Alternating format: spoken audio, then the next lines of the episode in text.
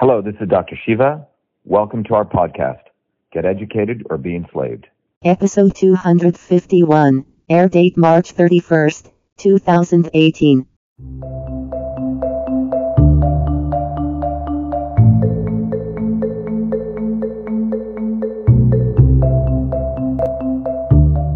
Hello, today is Wednesday, March 21st. I'm your host, Kevin Lim. I'm one of the co founders of the Center for Progressive Urban Politics. I'm doing this podcast remotely. I'm spending some time in the Bay Area.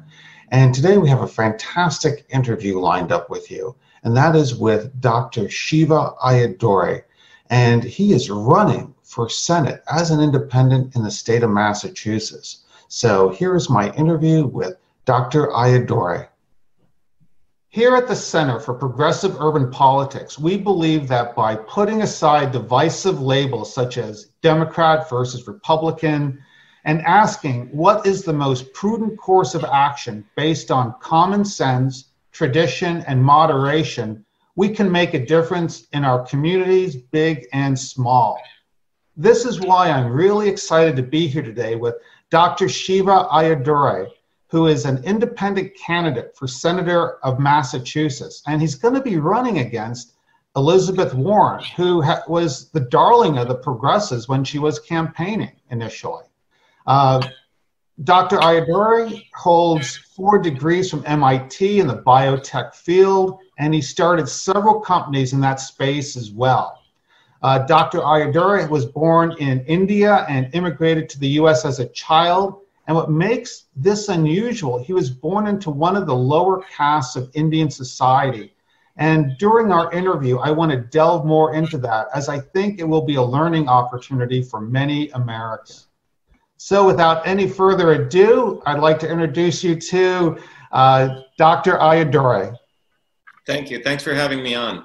Well, real pleasure to have you here. And may I call you Shiva? Sure, you can call me Shiva. No problem. Wonderful. Um, well, to get things going, when you look at your resume, I got to ask were you considered a child prodigy? You know, some people have used that term, but I just consider myself somebody who just worked hard and believed I was very fortunate to be able to have come to this country.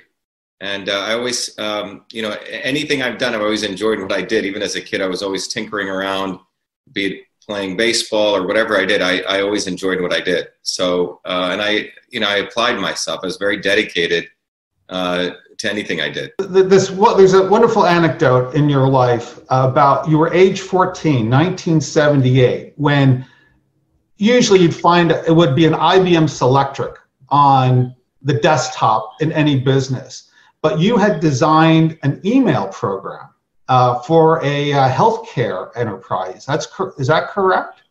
Yeah, in fact, I invented the first email system. You see, so if you have, if you understand, when I was 14, I, w- I was very fortunate to have had the mm-hmm. opportunity to go to NYU into this very um, special computer science program. Was an intensive program where we were, where we learned seven programming languages.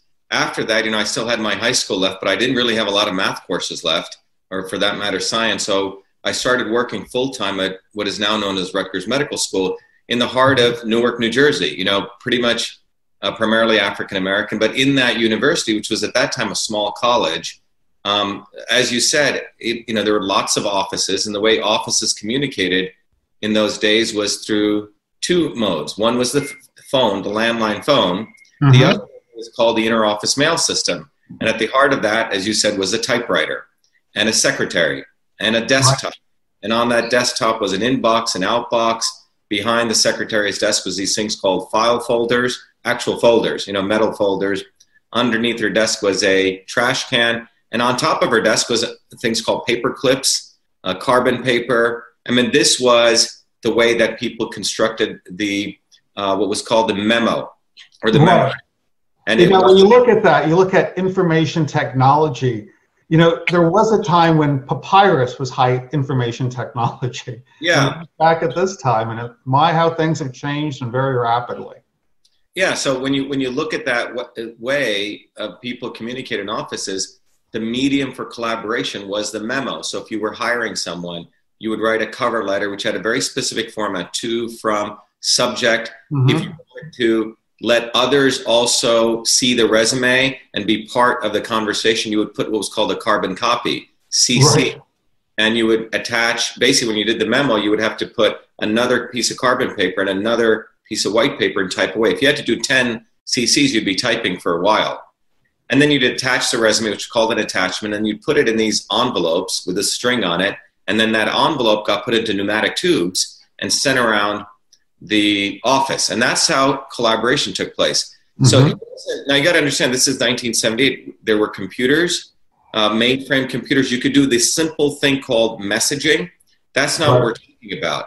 Um, we're talking about the actual conversion of that entire system to the electronic form, which had not been done before. In fact, uh, other uh, computer scientists who were more looking at the technical aspects of electronic messaging thought that was an impossible feat. But you know, I was trying to solve an office problem, and that's what I did. Converted that entire system, fifty thousand lines of code, um, wrote it, tested it, held seminars for it, and I called that system email, a term never used before in the English language, essentially defining email as we know today. And a few years later, I was awarded the first U.S. copyright at a time when copyright was the only way to protect that kind of intellectual property. So, you know, I was recognized as the inventor of email, forgot about it because I was really interested in medicine. Um, but yeah, so yeah, I invented the first email system.